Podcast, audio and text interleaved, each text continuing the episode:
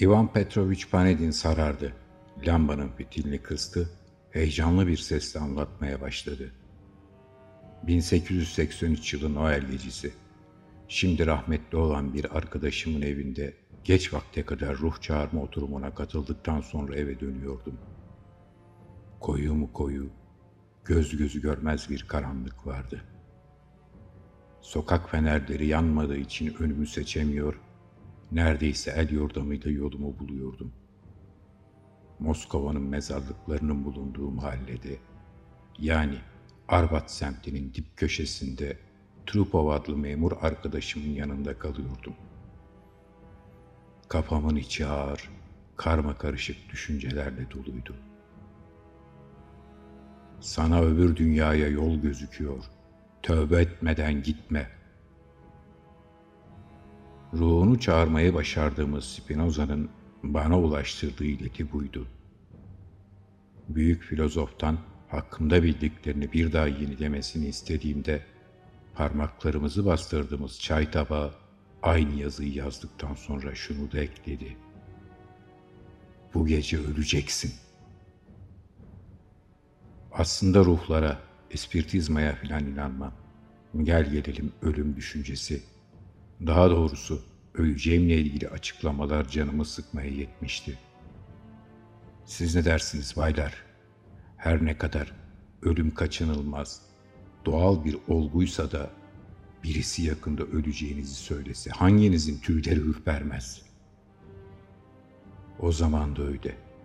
Buz gibi soğuk havada, göz gözü görmez karanlıkta yolumu bulmaya çalıştığım, tepemde hırçın rüzgarın hüzünlü hüzünlü uluduğu, yağmur damlalarının kudurmuşçasına savrulduğu, çevremde tek canlı varlık görmediğim, tek insan sesi işitmediğim böyle bir gecede yüreğimi anlatılmaz bir korku sarmıştı. Saçma inançlara pabuç bırakmayan bir insan olduğum halde korkudan ne arkama ne de iki yanıma dönebiliyor, habire yürüyordum. Başımı arkaya çevirsem ölüm denen şeyi hortlak kılığında karşımda görüvereceğim sanıyordum. Panedin derin bir soluk aldı. Bir bardak su içtikten sonra anlatmasını sürdürdü. Yüreğimi dolduran, kaynağı belirsiz ama hepinizin çok iyi anlayacağı korku. Trupov'un oturduğu apartmanın dördüncü katına çıktıktan, benim kaldığım odanın kapısını açıp içeri girdikten sonra da yakamı bırakmadı. Bekar odam zindan gibi karanlıktı. Rüzgar sobanın içinde de uğulduyor, sanki sıcak odaya onu da almam istercesine hava deliğinin kapağını zangır zangır titretiyordu. Gülümseyerek, eğer Spinoza'ya inanmak gerekirse bu gece rüzgarın inlemesini dinleye dinleye öleceğim. Gene de çok korkunç. Dedim kendi kendime.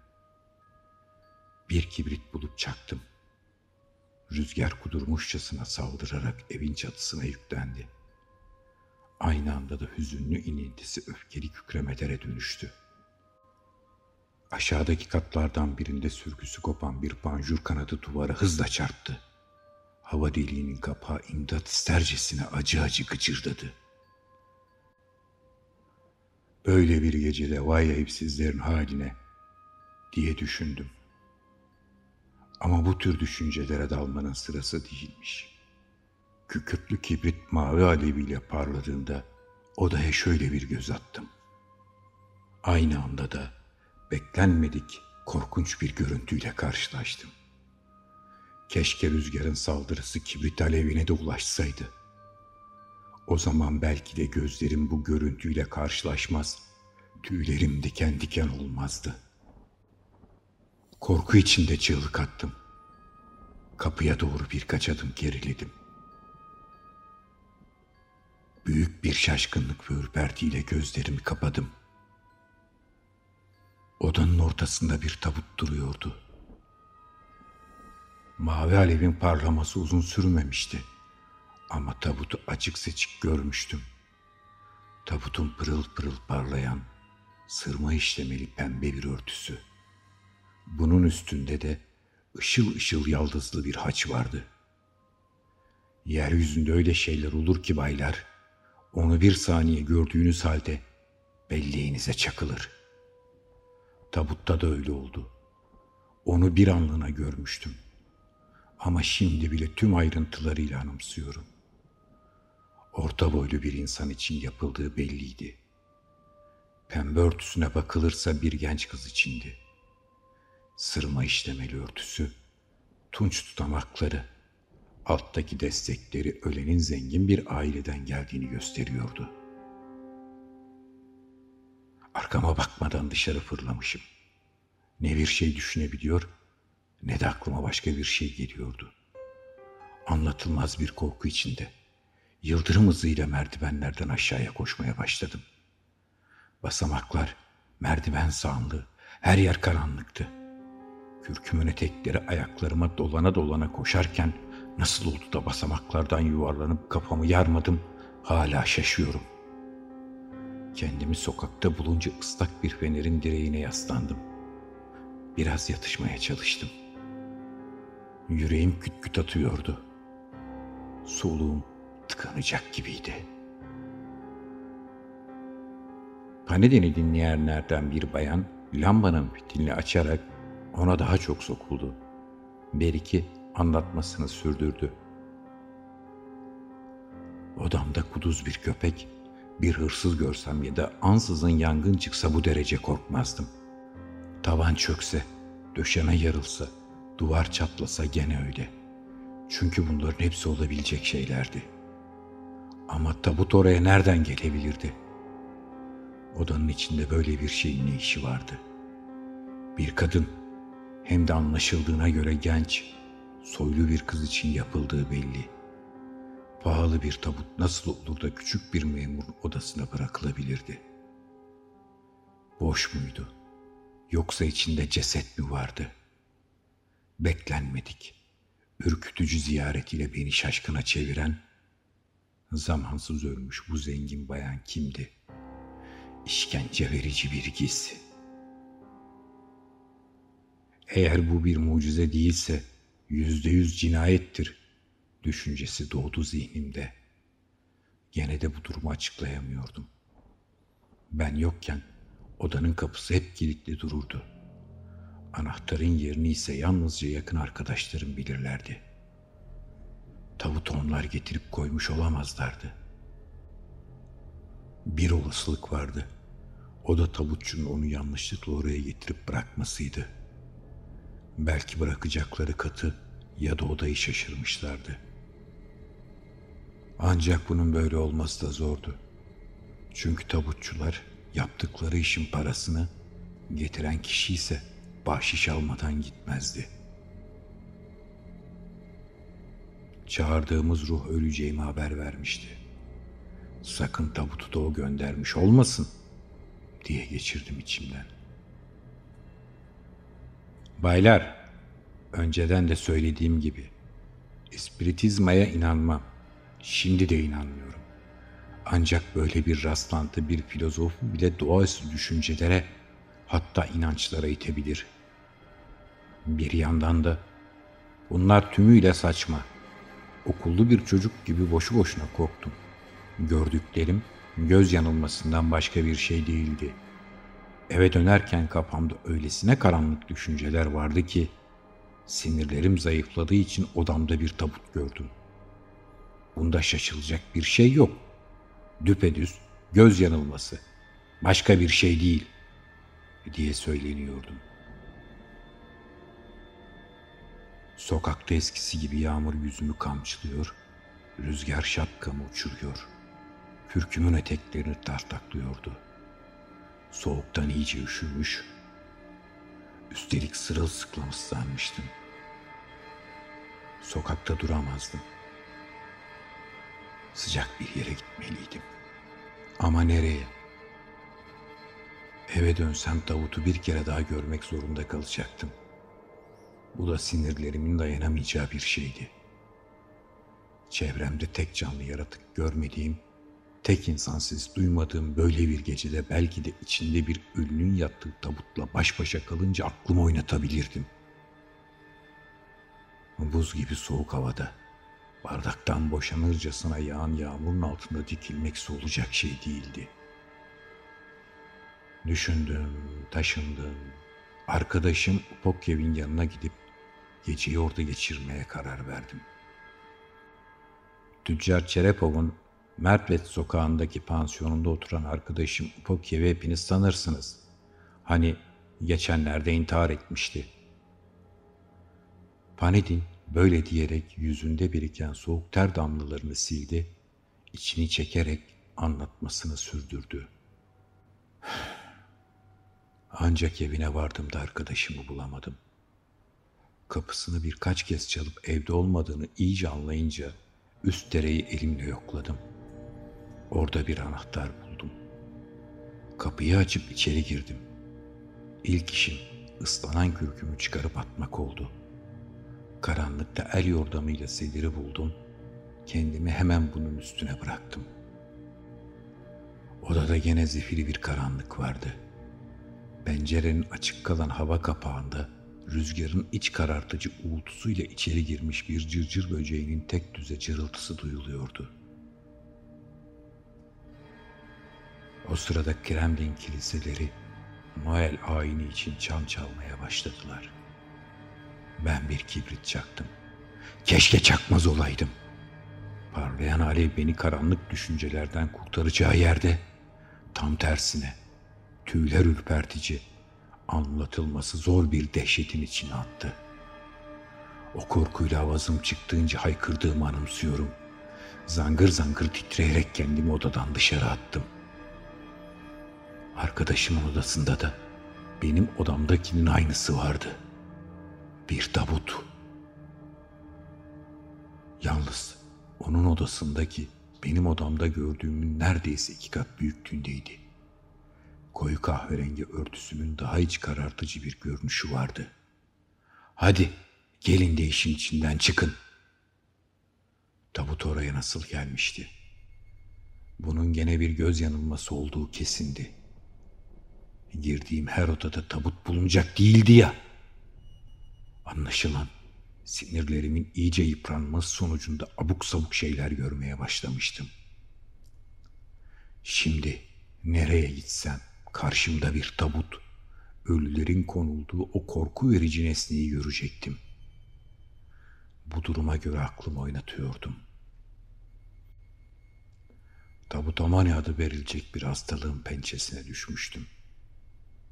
Delirmemin sebebini ise uzun uzadıya araştırmanın gereği yok. Ruh çağırma toplantısıyla Spinoza'nın söylediklerini anımsamak yeterli.'' Korku içinde. Aman aklımı oynatıyorum. Tanrım şimdi ben ne yapacağım? Dedim. Başımı ellerimin arasına aldım. Beynim zonkluyordu. Tir tir titreyen bacaklarımın üzerinde zor durabiliyordum. Kürksüz, şapkasız, sokağın ortasında kala kalmıştım. Sağanak bütün şiddetiyle sürüyor soğuk iliklerime işliyordu. Kürkümle şapkamı almak için pansiyona dönsem, bu tümüyle olanaksız, gücümün yetmeyeceği bir şeydi. Çünkü artık iyice korkunun etkisine girmiştim. Gördüğüm tabutların bir göz yanılması olduğunu bildiğim halde kendimi korkunun pençesinden kurtaramıyordum. Sırtımdan soğuk terler boşanıyordu. Dehşetten Tüylerim ayağa kalkmıştı. Panedin, ne yapacağımı iyice şaşırmıştım diye sürdürdü konuşmasını. Aklımı oynatmama ramak kalmıştı. Üstelik üşütüp yatağa düşecektim.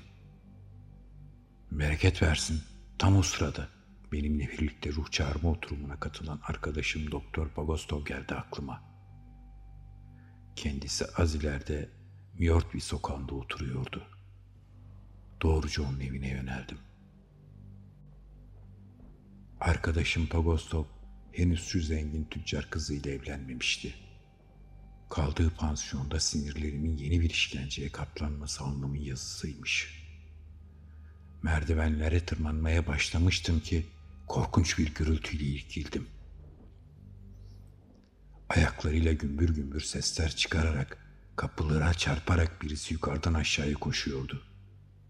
Neredesin kapıcı? Çabuk buraya gel! diye haykırıyordu bir yandan. Bir dakika sonra sırtında kürkü, başında tepesi çökmüş silindir şapkasıyla bir karaltının merdivenlerden aşağıya hızla süzüldüğünü gördüm. Arkadaşım Pogostov'dan başkası değildi bu. Pogostov neler oluyor? Bir şey mi var? diye sordum. Arkadaşım koşmayı bırakarak titreyen elleriyle ellerime sarıldı. Yüzünde renk kalmamıştı. Soluk almakta güçlük çekerek zangır zangır titriyordu. Tedirgin bakışları bir yerde duramıyor, göğsü kalkıp kalkıp iniyordu. Boğuk bir sesle, siz misiniz bana din diye sordu. Durun bakalım, gerçekten siz misiniz? Niye yüzünüz mezar kaçkınları gibi solgun? Sakın siz bir ortlak ya da göz yanılgısı olmayasınız. Aman tanrım, korkunç bir durumdasınız. Ne oldu size? Ama sizde de Batman's kalmamış. Neler oluyor? Allah aşkına. Hiç sormayın azizim. İzin verin de soluklanayım. Eğer karşımdaki göz yanılgısı değil de gerçekten sizseniz size rastladığıma çok sevindim. Kahrolası ispiritizma toplantısı. Sinirlerim öylesine bozulmuş ki eve döndüğümde odamda ne gördüm biliyor musunuz? Bir tabut. Kulaklarıma inanamıyordum. Bir daha söylemesini istedim. Arkadaşım ayakta duramadığı için bir basamağa oturdu. Evet, yanlış duymadınız. Tabut, gerçek bir tabut. Ben ötlek bir adam değilim. Ama iblis bile ispiritizma denemesinden sonra odasında bir tabutla karşılaşsa tüyleri diken diken olurdu herhalde. Dilim dolaşarak, kekeleyerek ben de doktora gördüğüm tabutları anlattım. Gözlerimiz belermiş, ağızlarımız şaşkınlıktan bir karış açık, birbirimizin yüzüne baktık. Sonra hortlak ya da düştü olmadığımızı anlamak için karşılıklı birer çimdik attık. Doktor, ben acı duyduğuma göre herhalde siz de duymuşsunuzdur. Bu durumda ikimiz de uykuda değiliz. Düş görmüyoruz. Öyleyse odadaki tabutlar gerçekti. Göz yanılması olamaz. Şimdi ne yapacağız? Tam bir saat dondurucu merdivenlerde oturup tahminler, varsayımlar ileri sürerek iliklerimize değin üşüdükten sonra korkuyu bir yana bırakıp kapıcıyı uyandırmaya, onunla birlikte doktorun odasına girmeye karar verdik. Dediğimiz gibi de yaptık. Odaya çıktığımızda bir mum yaktık. Gerçekten de beyaz örtülü, sırma saçaklı, püsküllü bir tabut tam ortada duruyordu. Kapıcı dindarca istavroz çıkardı. Doktorun yüzünün kanı çekilmişti. Tir tir titriyordu. Bakalım tabut boş mu yoksa içinde biri var mı? Şimdi anlarız dedi. Gene de bir türlü kapağı açmaya karar veremiyorduk. Sonunda doktor eğildi. Korkudan dişleri kenetlenmiş bir halde kapağı yavaş yavaş kaldırdı. Üçümüz birden tabutun içine baktık. Tabut bomboştu. İçinde ölü yoktu. Ama orada şu mektubu bulduk. Azizim Pogostov, kayınbabamın işlerinin bozulduğunu biliyorsun. Boğazına dek borca batmış durumdadır. Yarın öbür gün eşyalarını etmeye gelebilirler. Bu hem onun hem de benim ailemizi yok etmeye, namusumuzu lekelemeye yeter. Ben onuruna düşkün bir adamım. Dün yaptığımız aile toplantısında kayınbabamın değerli, para eder nesi varsa saklamaya karar verdik.